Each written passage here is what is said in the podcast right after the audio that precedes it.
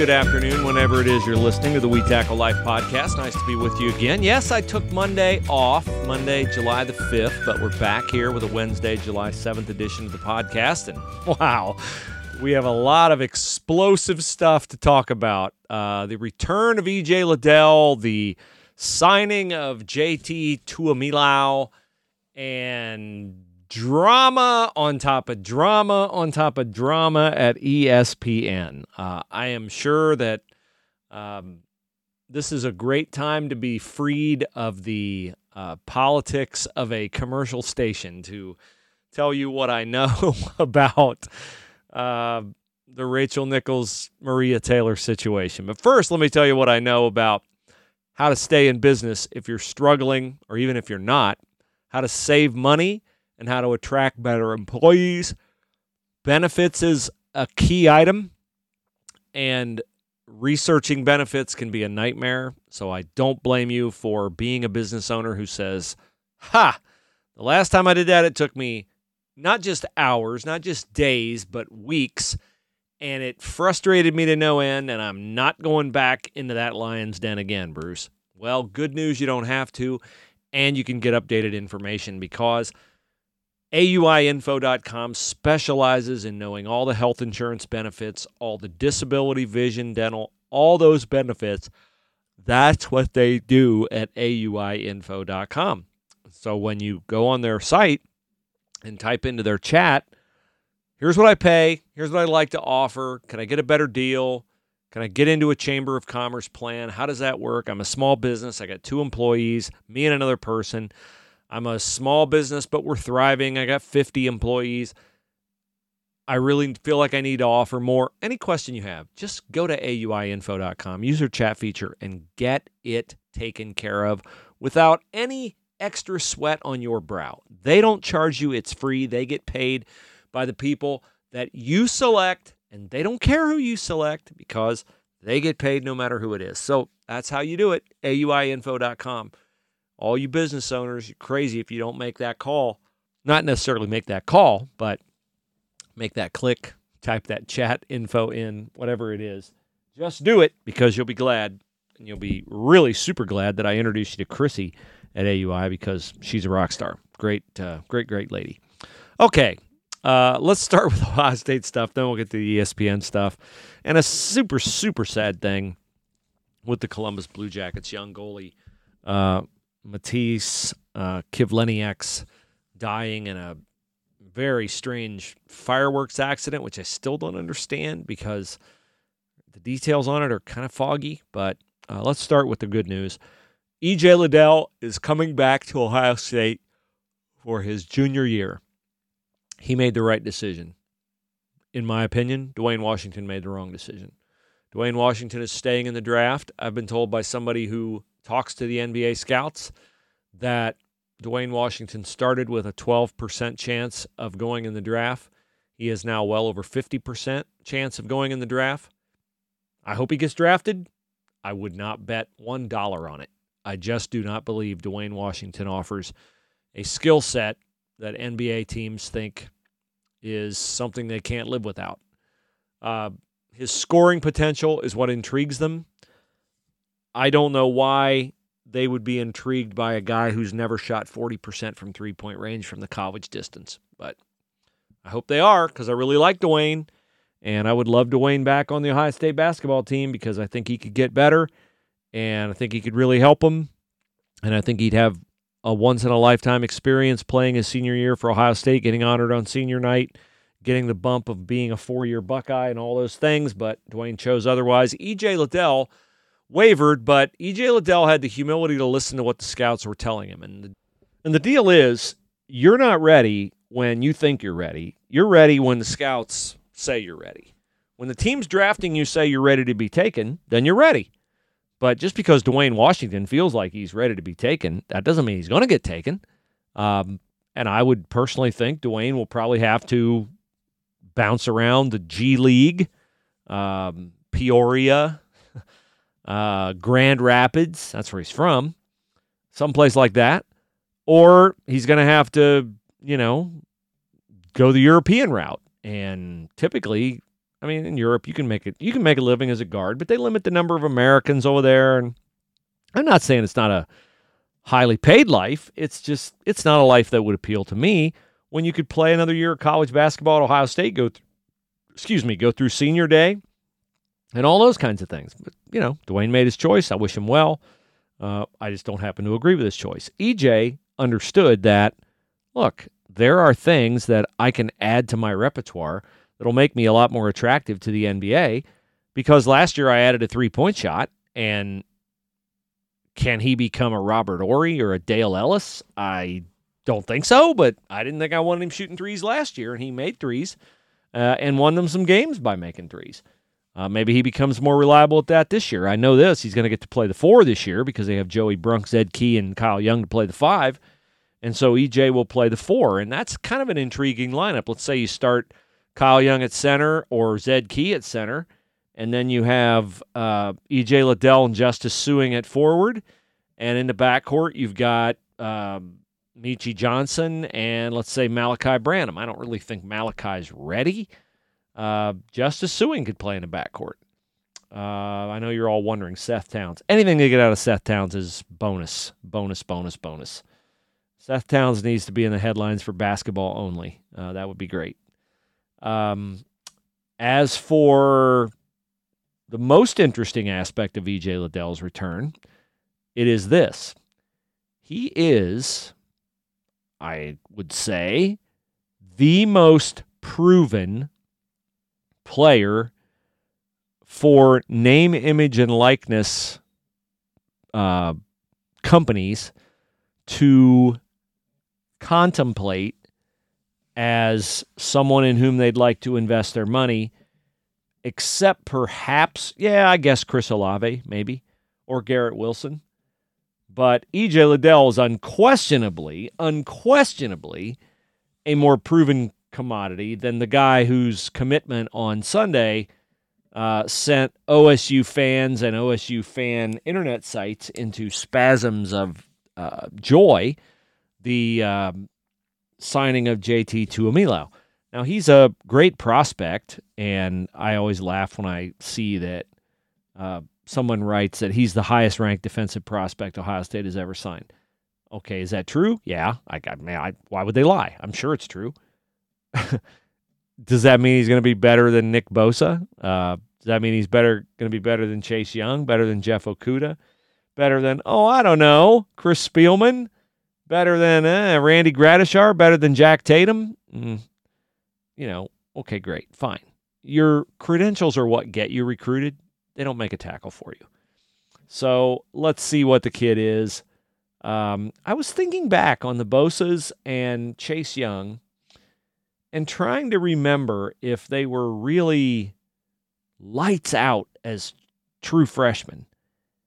And I don't think they were.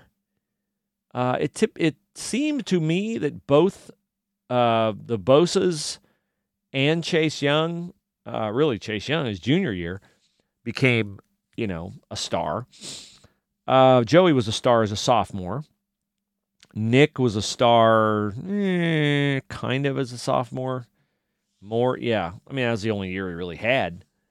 Uh, so I, I, don't know. I I think you know to expect Tuimoloau and Jack Sawyer to be man eaters this year may not be that realistic, but they'll get a lot of uh, opportunity, I'm sure.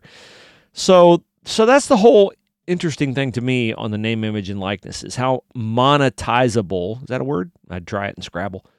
Uh, how monetizable is EJ Liddell? What does he lack? Great player, super smile, really personable, really humble, uh, very, very, uh, you know, eloquent, bright, uh, introspective, hard, hard worker. I can't say enough good things about him. He's really a super young man. And so, I mean, if the city of Columbus cannot or does not invest in EJ Liddell, instead, if money's falling out of the pockets of a guy who's never played it down for Ohio State before he plays it down for Ohio State and JT Tuimoloau, I think that gets out on the circuit. This gives another level to recruiting and negative recruiting and monetize monetization of athletes. Um, this is something that, you know, could be a very interesting thing. And do we get now to a point where, like Kentucky, you know, Calipari's always loaded up on McDonald's All Americans. Coach K is always loaded up on McDonald's All Americans. Are these guys now in the name, image, and likeness era? are they more concerned with winning a championship? Or are they more concerned with going somewhere where their brand will be the only brand that the, that is, you know, attractive to the people who want to invest in that school? I know which side of that equation I would put my money on the individual part because these guys are individuals when they get recruited and some of them may want to win a title but some of them more of them, I think, are looking at this now like, how much am I going to get paid? How much can I make? And uh, anyway, I don't want to go down the name, image, and likeness rabbit hole, except to say EJ Liddell better get paid. And I heard from a really solid um, person who would know that somebody in town wanted to. Um, somebody in town wanted to invest 50 grand in EJ Liddell as an inducement for him to come back to school, which I don't think he can do that. Uh, but now they can, uh, now that he said he's coming back. Okay, so there we go on uh, EJ Liddell's return uh, and JT Tuimoloau's arrival. Uh, one quick note: Did y'all see the video of LeBron making an idiot out of himself at St. Vincent St. Mary on was it Saturday night? LeBron's at one of Bronny Jr.'s games and it's LeBron James Gymnasium, okay? And so the PA announcer, Bronny James, gets some call. I don't know if he got fouled or didn't get fouled, but the PA announcer, like, I give the guy credit. He's got a set of brass ones. He said, um, yeah, he's going to get that call in this gym all the time. His dad's named after his dad or given his name. He's going to get that call all the time. So, all right, was that smart? Probably not. LeBron makes a scene though. That definitely wasn't smart. And he goes over and he like berates the announcer like in the middle of a game. Um, I have become a uh, quiet observer of my daughter's sporting events. Uh, my first daughter, unfortunately, had to deal with the uh, helpful, helpful dad from the stands, and uh, I've learned not to be that guy uh, going through a leadership training, heard a story that totally changed my view of that.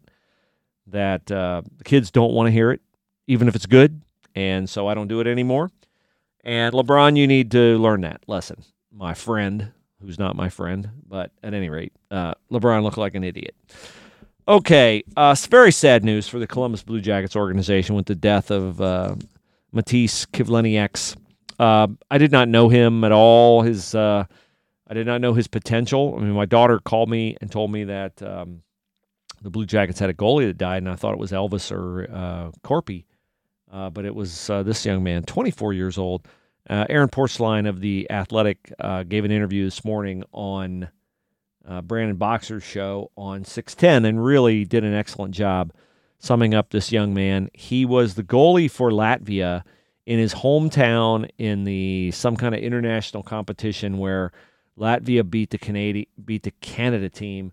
I think I think Porty said two to one, and that this made this young man just you know the, the toast of his nation, and that it's you know really cool that he got to experience that. He died in a fireworks accident. He was in Michigan somewhere, and I, th- I think a huge firework like shot over and hit him in the chest. It outwardly didn't cause any damage, but inwardly massive injuries, the coroner said. And then I read that he fell and hit his head. So, like, did the, the fall and hit his head from the getting hit in the chest kill him or not? It really doesn't matter.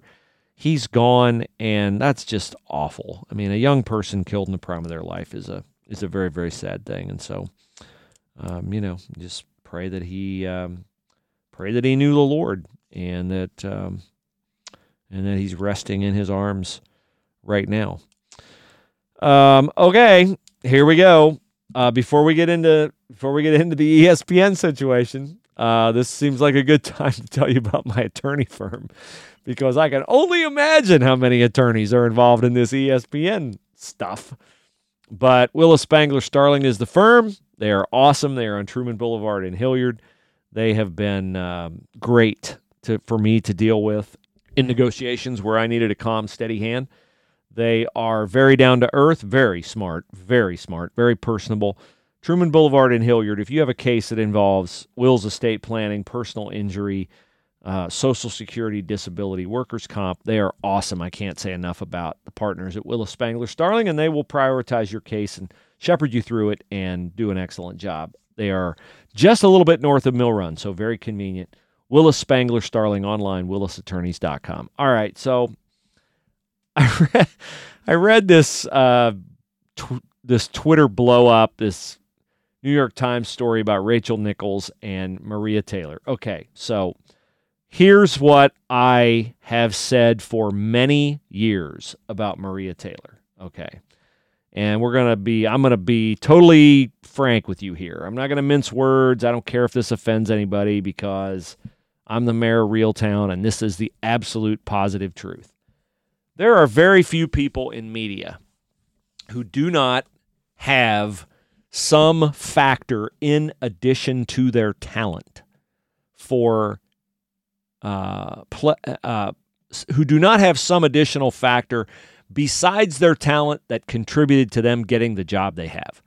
I had a personal uh, friendship with the sports editor at the Plain Dealer when I got hired in 1987 because he had hired me at the Miami News in 1985. And he left the Miami News and he went to Cleveland and he said, if you stay here a year, if you don't like it, I'll try to get you out. Now, let me say this. When I got interviewed at the Plain Dealer, I was supposed to get hired in August to take over the Ohio State beat in September. I didn't get hired until Halloween. And the reason I didn't get hired until Halloween is because my boss who hired me told me later they had to interview 18 1 8, 18 minorities to satisfy the National Labor Relations Board that I was the best candidate for the job. That was 1987, okay? So, Maria Taylor has been a rocket ship at ESPN. She started, the first time I ever saw her was at the Rose Bowl after Christian McCaffrey won the MVP. I think he played Iowa, and he was tremendous. And she interviewed him on the field after the game. And I will give her this. There was some drunk idiot who was standing behind Christian McCaffrey at the time going, Heisman, Heisman. Her questions were inane. She couldn't even speak clearly. And I mocked her performance after that game on my radio show. And it was clear to me then that she was a talent ESPN was trying to develop, and they were going to put up with her clumsy questions after a game because she's beautiful and she's black. Sorry about it, it's the truth. Anybody who's worked in journalism over the last 20 years knows this to be true. How many people got hired to cover the NBA? And this is this was like racism and reverse racism but it happened over and over and over again at major newspapers where people would be hired to cover the NBA because they were black. They sports editors would go into it looking to hire a black reporter because well, it's the NBA and they're talking to black people, so only a black person can talk to a black person. It was stupid. And yet it was common. And I don't know if it remains common or not. I haven't been in newspapers since 2005. But I know this there were many people in newspapers in the last 10 years that I spent in them, not just at the Plain Dealer, but at many big papers, who got jobs they were not qualified for because they were minorities of some sort. That's just the truth, folks. Sorry if it offends you, I'm not sorry to tell you the truth. Okay. So Maria Taylor had a long leash at ESPN because she checked boxes they wanted checked in their entire picture of on camera talent. Now, Rachel Nichols did as well. here's the difference. Rachel Nichols, did Rachel Nichols being a woman help her get hired? No doubt. Did Rachel Nichols being an attractive woman help her get hired? No doubt. But Rachel Nichols was a tremendous reporter at the Washington Post, where I'm sure her femininity and her and her uh, I, don't know if her looks made any difference. Typically in newspapers it doesn't. But Rachel Nichols got assignments at the Washington Post because she was, uh, you know, a woman who had talent, and that set her apart from other women. What is this thing like that we have this uh, virulent rejection of ethnicity, gender, who you know? You know, there always used to be these things like it's not what you know, it's who you know. Like that's still true, even if we don't want to admit it. And it's not, in my opinion, and I don't care if it is in yours, racist to say that Maria Taylor got opportunities because she's black, because she's a woman, because she's a former college athlete. Did she do a lot with those opportunities? Sure. I think she, I think it's the I think she's insane. Well, first of all, ESPN's insane to think she's a five million dollar a year talent uh, she's insane to turn it down. and I don't know what the market for her is beyond ESPN, but there's a lot of people who thought there was a market beyond ESPN for them, and there wasn't. Say hello to Michelle Beadle. By the way, where is she? Who Michelle Beadle's whole shtick, and I don't say shtick like to be critical. Michelle Beadle's whole shtick was she was like the hot older sister of your best friend who you knew you like, you know, didn't really have a shot to date, but yeah, she's really cool and she's, you know, pretty good looking, but not the most beautiful person you've ever seen, but yeah, she's really cute. She's fun and that's that was Michelle Beadle's whole appeal, okay? Like I deal in the real world. I'm too old to give a two cares about whether, you know, you're offended by the fact that Maria Taylor's uh her feelings are hurt that Rachel Nichols was caught on a some kind of a Zoom mic that she forgot to turn off saying, "Hey, look, my contract says I am hosting studio on NBA Finals. If you're going to replace me with Maria Taylor, then that's bogus because I've been caught in the intersectionality web at ESPN, and I know you guys want to be progressive and you want to look good, you know, and all this stuff. But it's in my contract. And if you're going to give Maria Taylor a gig because you want to promote her, and part of the reason why you want to promote her is because she checks some intersectionality boxes for you, don't do it at my expense. That's what Rachel Nichols said on this live mic. Okay, so some idiot at ESPN gets this, and oh, they're so super offended.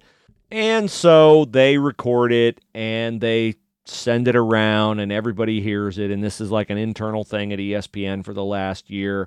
And of course, Rachel Nichols said the quiet part out loud. And oh, you know, what an evil person because she dared to assume that Maria Taylor got a gig because, you know, doesn't have anything to do with the fact that she's beautiful, doesn't have anything to do with the fact she's black. Okay, so here's my thing on these kinds of things.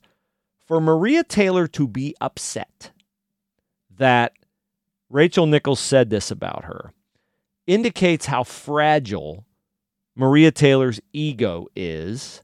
Because if it's not fragile, what do you care what Rachel Nichols thinks of your ability? I've worked with plenty of people over the years who didn't think I was good enough for the beat I had in newspapers or for the gigs I got on radio. And I could care less because I knew and I knew I could do the job better than them. And if you know you can do the job, what do you care what other people think of you? I don't care.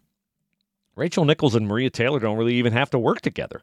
So I think this is so stupid. And then Adrian Wojnarowski to like backstab Rachel Nichols by saying she's a bad teammate. Adrian Wojnarowski is that dude, man. He's the kind of guy who has backstabbed a ton of people, as one of his former ESPN colleagues said.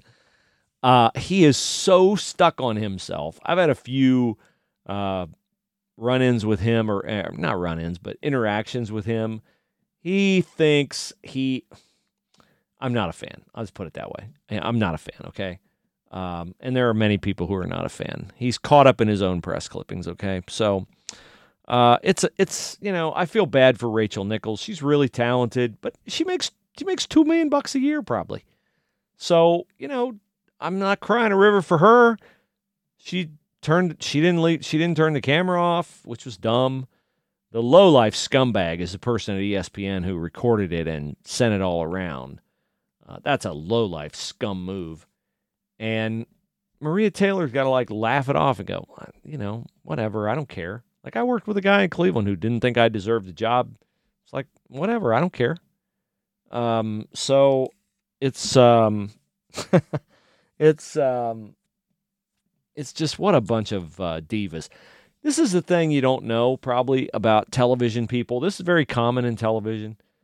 Um, news anchors are known to count the words in their script and to get salty if their co anchor has like one more sentence than they do. So it's just pretty silly to me that this whole thing blew up and that now it's this major thing. And Rachel Nichols has paid a tremendous price. It's embarrassing when you're caught on a hot mic. Um, so there's that embarrassment. Uh, she had to do this groveling apology. And it's like, what is ESPN doing? Like they make her do this groveling apology and then they take her off the sidelines at the NBA finals. Like, why did she do the groveling apology? Like, she didn't grovel enough? So I think ESPN looks really bad in this, and I don't know how it'll shake out. If Maria Taylor leaves ESPN, I think she's crazy. I cannot fathom that Fox or here's the thing she's probably such an egomaniac that she probably thinks she's ready to like host a talk show or something like that which is ludicrous just ludicrous like sign your contract and thank your lucky stars that you have qualities that somebody prizes because if you had to survive early in your career on that interview with Christian McCaffrey at the Rose Bowl. It is one of it, I would use that in a teaching video of how not to do a post game interview. ESPN has some really talented female post game uh, um, sideline reporters. Allison Williams is phenomenal. She listens to what a coach says, asks great follow up questions watches the game and asks good questions. She's not inane. She's better than Holly Rowe. She's better than Maria Taylor. I think Allison Williams is tremendous. I've always thought Erin Andrews did a tremendous job. To act like Erin Andrews' looks have not helped her in her career is ludicrous. To act like Maria Taylor's haven't helped her is ludicrous. Use everything you got. If it gives you leverage, use it. Don't be ashamed of it. And don't be such a fragile, egocentric person that if somebody else dares to think you got a gig over them for some reason other than your talent, too bad. You got the gig. Move on with your life. All right. Uh, my final sponsor read, of course, you know it's hemispherecoffeeroasters.com. We tackle life. Use the promo code in all caps. Get 15% off at Hemisphere. Uh, I just love what they do, buying their coffee direct from growers around the world Nicaragua, Thailand, Indonesia, getting it right in your hands, shipping it right to your door, light, medium, dark roast, K cups, however you like it, and lots of flavored coffees. Uh, big time caffeine, moderate caffeine, no caffeine, you name it, they've got it. Browse their website, read their story, watch their YouTube videos. You'll be like, well, I got to order from these people because they're just awesome people. Yes, they are. HemisphereCoffeeRoasters.com. And thank you to those of you who have become uh, regular customers of Hemisphere. They appreciate it, and I appreciate it very, very much. Okay. Uh, you know, the whole like ESPN thing is such a it's such a uh, such a morass. That's a great word for something like that. And I probably was not very um, kind, even though everything I said was true. Um, so it feels a little funny to do a faith portion of the podcast at the end of that particular content, but I want to share with you something that came to me over July the 4th. And July 4th this year uh, was really moving to me, and I hope it's moving to you. And I hope that July the 4th always remains uh, a moving holiday. And I hope we get to the point in our country, I hope we get back to the point in our country where the entire country can be thankful for the fact that many, many men and women have paid the ultimate sacrifice for our freedom. Um, my wife and kids are away for a bit, and one of the things that I often do when they're gone is I watch movies that they don't like to watch when they're here. And one of those movies is uh, Saving Private Ryan. And I try to watch Saving Private Ryan, um, if not every Memorial Day and every July 4th, certainly on one of those days, because I went to the D Day Museum in New Orleans once and was just struck by the uh, amount of casualties on the raid, um, the Allied invasion of Europe, and young men who um, were sailing in there on those boats um, and knowing most likely they were going to die. And many of them died before they ever got out of the boat, as is uh, gruesomely but accurately depicted by the beginning of Saving Private Ryan. So if you don't know the movie Saving Private Ryan, here's the thrust of it: is it's about a um, a soldier, uh, James Ryan, who is one of four brothers from Iowa, and three of his brothers die uh, in the Allied invasion. Uh, he's in a different unit, and he does not die.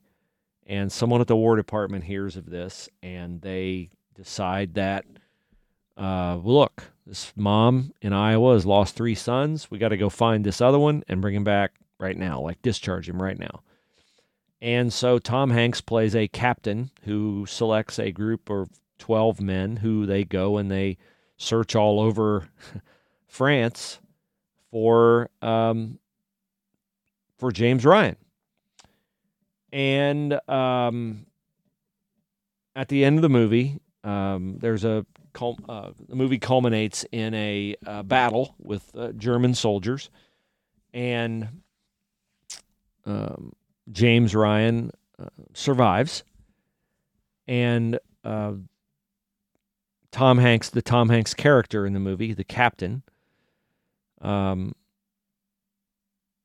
tells him amid this carnage where many, many men are being killed, uh, including some of the men in Tom Hanks' company who have, you know, walked all over France in this. It was really the movie takes place within a week of the time they get the assignment or the time of the Normandy invasion. And Tom Hanks tells him, um, earn this. Earn this. In other words, a lot of men have given their lives so that you can go home.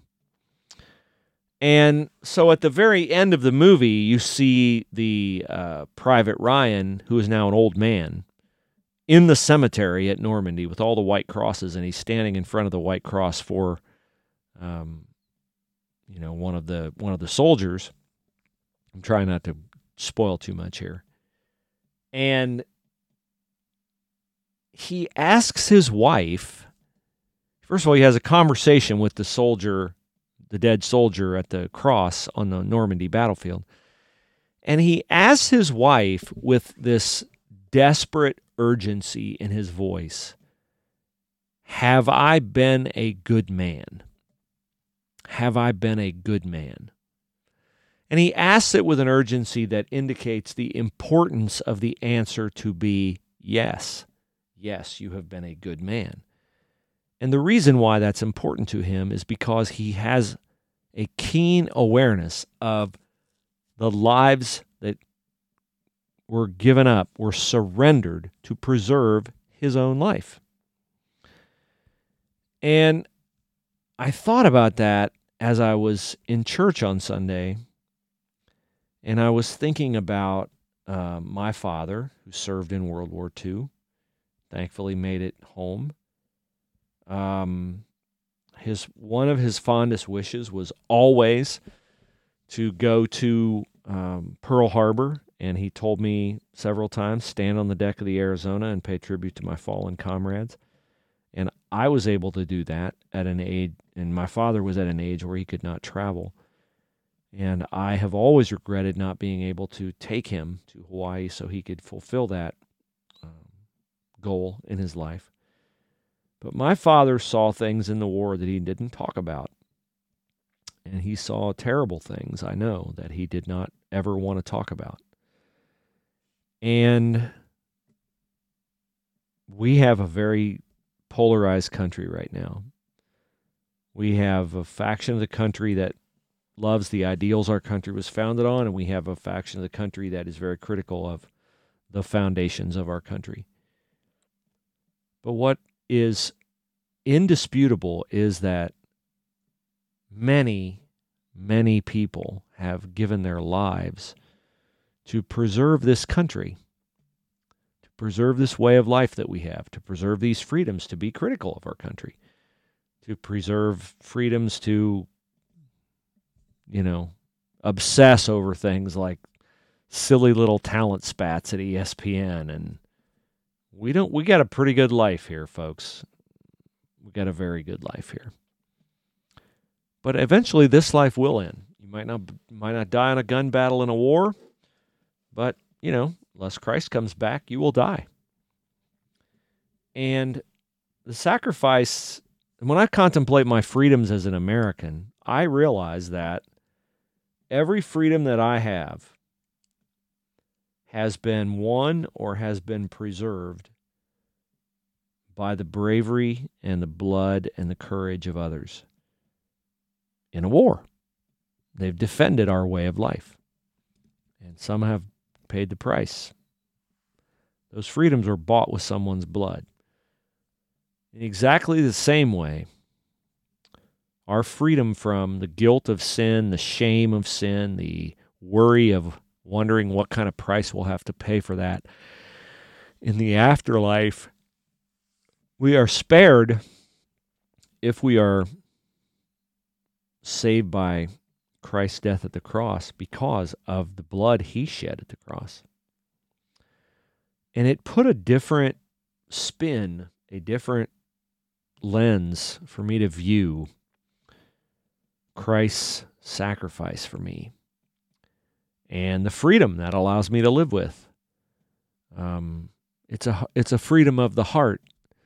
It's a freedom of knowing I'm loved. It's a freedom of knowing I'm forgiven. It's a freedom of uh, not having to worry about my eternal destiny, and that all those freedoms can be yours if you accept the blood of Jesus as the payment for your sin, and then you will, if you really understand that, you will live like Private Ryan lived as depicted in the movie, where he realized what had been done for him to be able to go home to Iowa, to be able to get married, to be able to have kids, to be able to have grandchildren.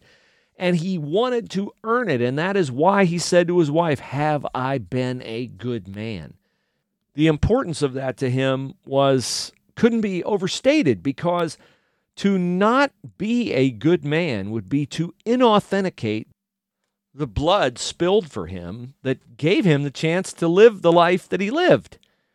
And if we're going to live eternally because of what Jesus did and the blood that he spilled, I mean, how could you just continue to wallow around in meaningless sin and chasing your tail and trying to fulfill yourself with earthly things and not plugging in and making a difference in other people's lives? That's authenticating your appreciation for what Jesus did for you. It doesn't qualify you, it authenticates you as legitimately getting it. Okay? And the best way that Private Ryan could show those guys who died for him that he got what they did for him was by being a good man. And the best way you can show Christ that you understand what he spared you of with his blood at the cross is by following his teaching, plugging into other people's lives. Because he doesn't give you that teaching so you will miss out on some fun. He gives you that teaching so your life here will be more rich, more meaningful, more impactful, more powerful. So that's what I have for you um, in the faith portion of the podcast. And I think every guy, most guys I know, love Saving Private Ryan. Whatever your rank in life, you've been saved, not by Tom Hanks and a company of Army Rangers, but by the Lord Jesus Christ at the cross of Calvary and by his resurrection to new life. And that's what we're called to a new life in him. His power and his mind and all of that through his spirit. What an amazing thing to contemplate and to motivate us as we go forward. So, with that, I hope you have an awesome Wednesday. And I will talk to you again Friday here on the We Tackle Life podcast. I'd appreciate a review on iTunes and a five star rating. That'd be awesome. If you are so inclined, thanks so much. Have a great day.